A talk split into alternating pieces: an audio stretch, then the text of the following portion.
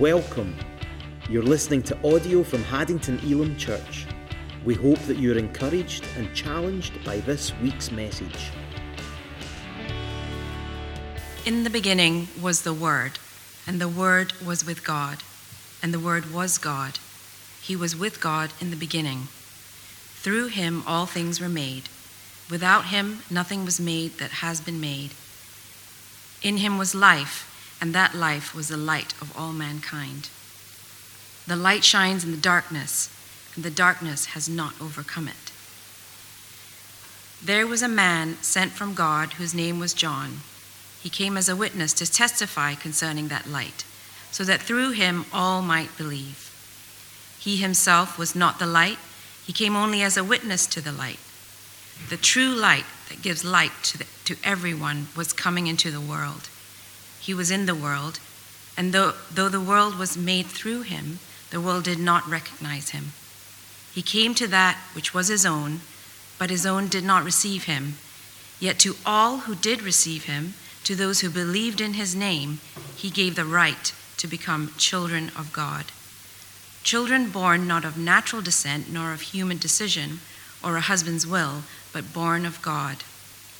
The Word became flesh and made his dwelling among us. We have seen his glory, the glory of the one and only Son, who came from the Father, full of grace and truth. Now, in the sixth month, the angel Gabriel was sent from God to a city in Galilee named Nazareth to a virgin betrothed to a man whose name was Joseph, of the descendants of David, and the virgin's name was Mary. And coming in, he said to her, Greetings, favoured one, the Lord is with you. But she was very perplexed at this statement and was pondering what kind of greeting this was. And the angel said to her, Do not be afraid, Mary, for you have found favour with God. And behold, you will conceive in your womb and give birth to a son, and you shall call him Jesus. He will be great and will be called the Son of the Most High. And the Lord God will give him the throne of his father David. And he will reign over the house of Jacob forever, and his kingdom will have no end.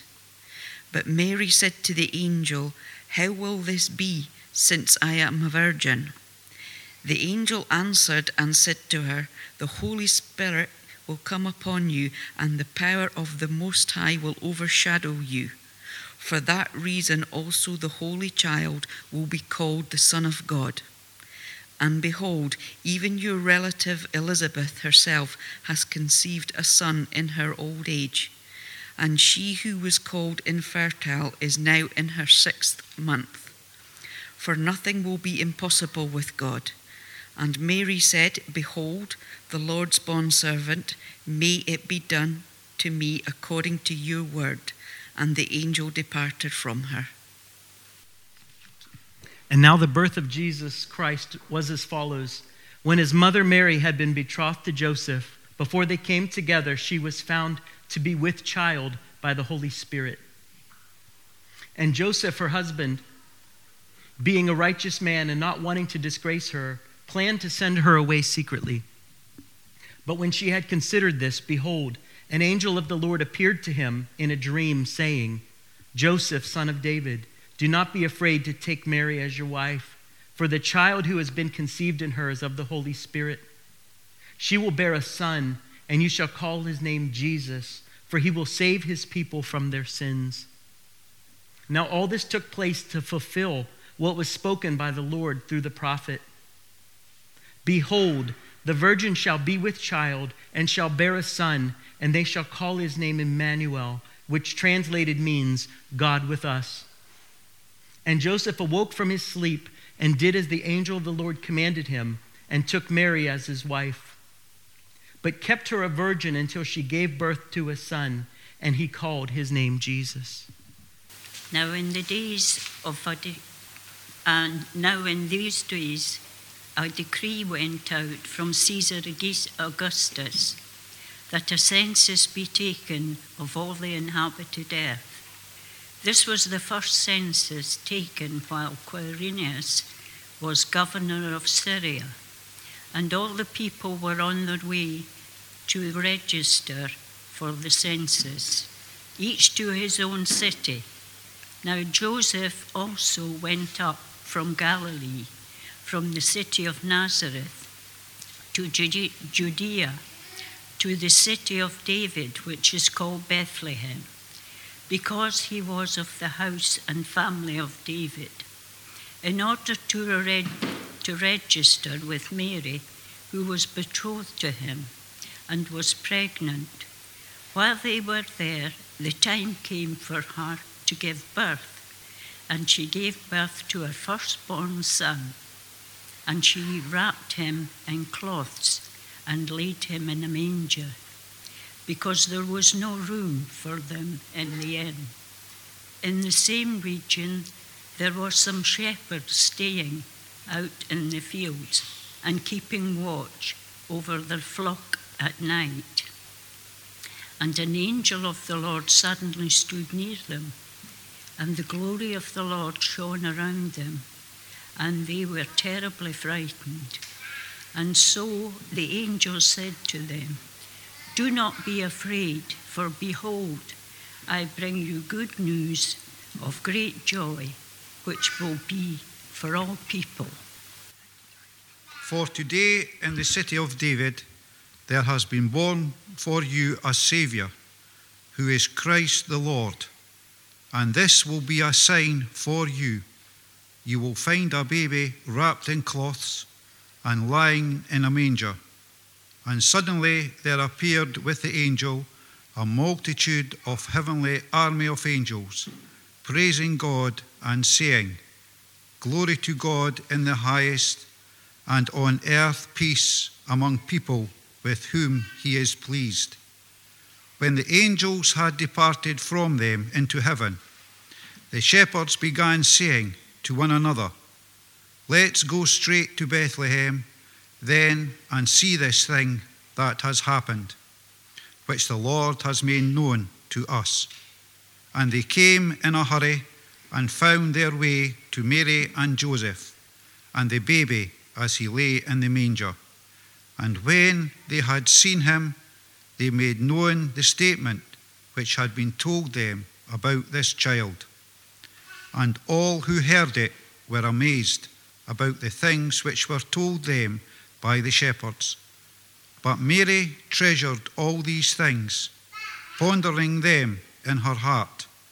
And the shepherds went back, glorifying and praising God for all that they had heard and seen, just as had been told them. Matthew 2. Now, after Jesus was born in Bethlehem of Judea in the days of Herod the king, behold, Magi from the east arrived in Jerusalem, saying, Where is he who has been born king of the Jews? For we saw his star in the east and have come to worship him. When Herod the king heard this, he was troubled, and all Jerusalem with him. And gathering together all the chief priests and scribes of the people, he inquired of them where the Messiah was to be born. They said to him, In Bethlehem of Judea, for this is what has been written by the prophet. And you, Bethlehem, land of Judah, are by no means least among the leaders of Judah. For from you all will come, will come forth a ruler who will shepherd my people Israel. Then Herod secretly called for the Magi and determined from them the exact time the star appeared. And he sent them to Bethlehem and said, Go and search carefully for the child, and when you have found him, report to me, so that I too may come and worship. After hearing the king, they went on their way. And behold, the star which they had seen in the east went on ahead of them until it came to a stop over the place where the child was to be, to be found. When they saw the star, they rejoiced exceedingly with great joy. And after they came into the house, they saw the child with his mother Mary, and they fell down and worshipped him. Then they opened their treasures and presented to him gifts of gold, frankincense, and myrrh. And after being warned by God in a dream not to return to Herod, the Magi left for their own country by another way. Jesus was a master storyteller. And those of you that have come along in the past to our Christmas things, there's uh, different stories that I like to share at this time. And this one is, is an older story from the 1920s in America. And, but I want it, as, as I'm telling the story, to, as you're listening to it, to just speak to you. I know that for some, Christmas can be a difficult time of year. For many of us, especially if we're children or teenagers, it's such a glorious time. And I had uh, told, I was getting my hair cut and I was telling the story. When my brothers and I were about 12 years old or so, uh, I'm in the middle, so I had an older brother and a younger brother. We decided we're going to set the alarm at 12:01, which is Christmas Day, and get up and open our presents. And so we did.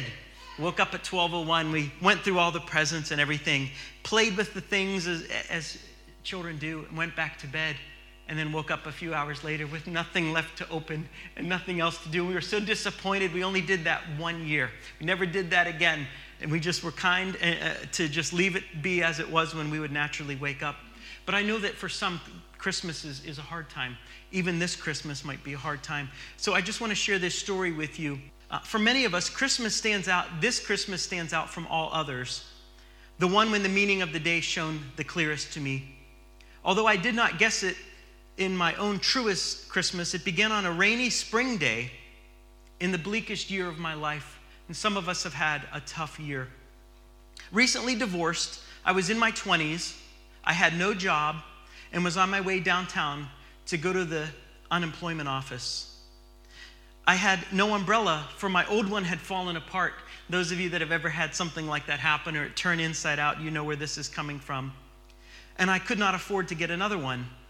So I sat down on the streetcar, and there against the seat was a beautiful silk umbrella with a silver handle inlaid with gold and flecks of bright enamel. I had never seen anything so lovely. I examined the handle, and I saw a name engraved among the golden scrolls. The usual procedure would have been to turn the umbrella in to the conductor. But on impulse, I, decided to take it with me and find the owner myself. I got off the streetcar in a downpour, and thankfully, I opened the umbrella to protect myself. Then I searched the telephone book. Those of you that are younger may not know, but there used to be a book with numbers compiled that you could search. I searched the telephone book for the name on the umbrella and found it, and I called it, and a, and a lady answered. Yes, she said in surprise, that was my umbrella, which her parents, now deceased, had given to her for a birthday present. But she added, it had been stolen from her locker at school. She was a teacher the year before. She was so excited that I forgot that I was looking for a job, which is why I went into the city and I went directly to her small house. She took the umbrella as her eyes filled with tears. The teacher wanted to give me a reward, but Though $20 was all that I had in the world, her happiness in retrieving the special possession was such that to have accepted a gift would have spoiled something. So we talked for a while, and I must have given her my address, but I don't remember. The next six months were wretched. I was able to obtain only temporary employment here and there for a small salary, though this is what they called the roaring 20s but I put aside 25 or 50 cents when I could afford it for my little girl's Christmas presents. It took me six months to save $8. My last job ended the day before Christmas. My $30 rent, which how many of us would love to have $30 rent, but I'm sure in those days that was very expensive, but my $30 rent was soon due, and I only had $15 left to my name, which Peggy and I would need for food. She was home from her convent boarding school and was excitedly looking forward to her gifts the next day, which I had already purchased. I had bought her a small tree and we were going to decorate it that night. The stormy air was full of the sound of Christmas merriment as I walked from the streetcar to my small apartment. Bells rang and children shouted from the bitter dusk of the evening, and windows were lighted and everyone was running and laughing. But there would be no Christmas for me I knew no gifts, no remembrance whatsoever. As I struggled through the snowdrifts, I had just about reached the lowest point of my life. Unless a miracle happened, I would be homeless come January. I would be foodless and jobless. And I had prayed steadily for weeks and there had been no answer but this coldness and darkness, the harsh air and abandonment. God and man had completely forgotten about me. I felt as old as death and as lonely. What was to become of us? I looked in my mailbox, and there was only bills and a big pile of it at that, with two white envelopes, which I thought contained more bills. So I went up three dusty flights of stairs and I cried, shivering in my thin coat. But I made myself smile so I could greet my little daughter with a pretense of happiness. She opened the door for me and threw herself in my arms, screaming joyously and demanding that we decorate the tree immediately.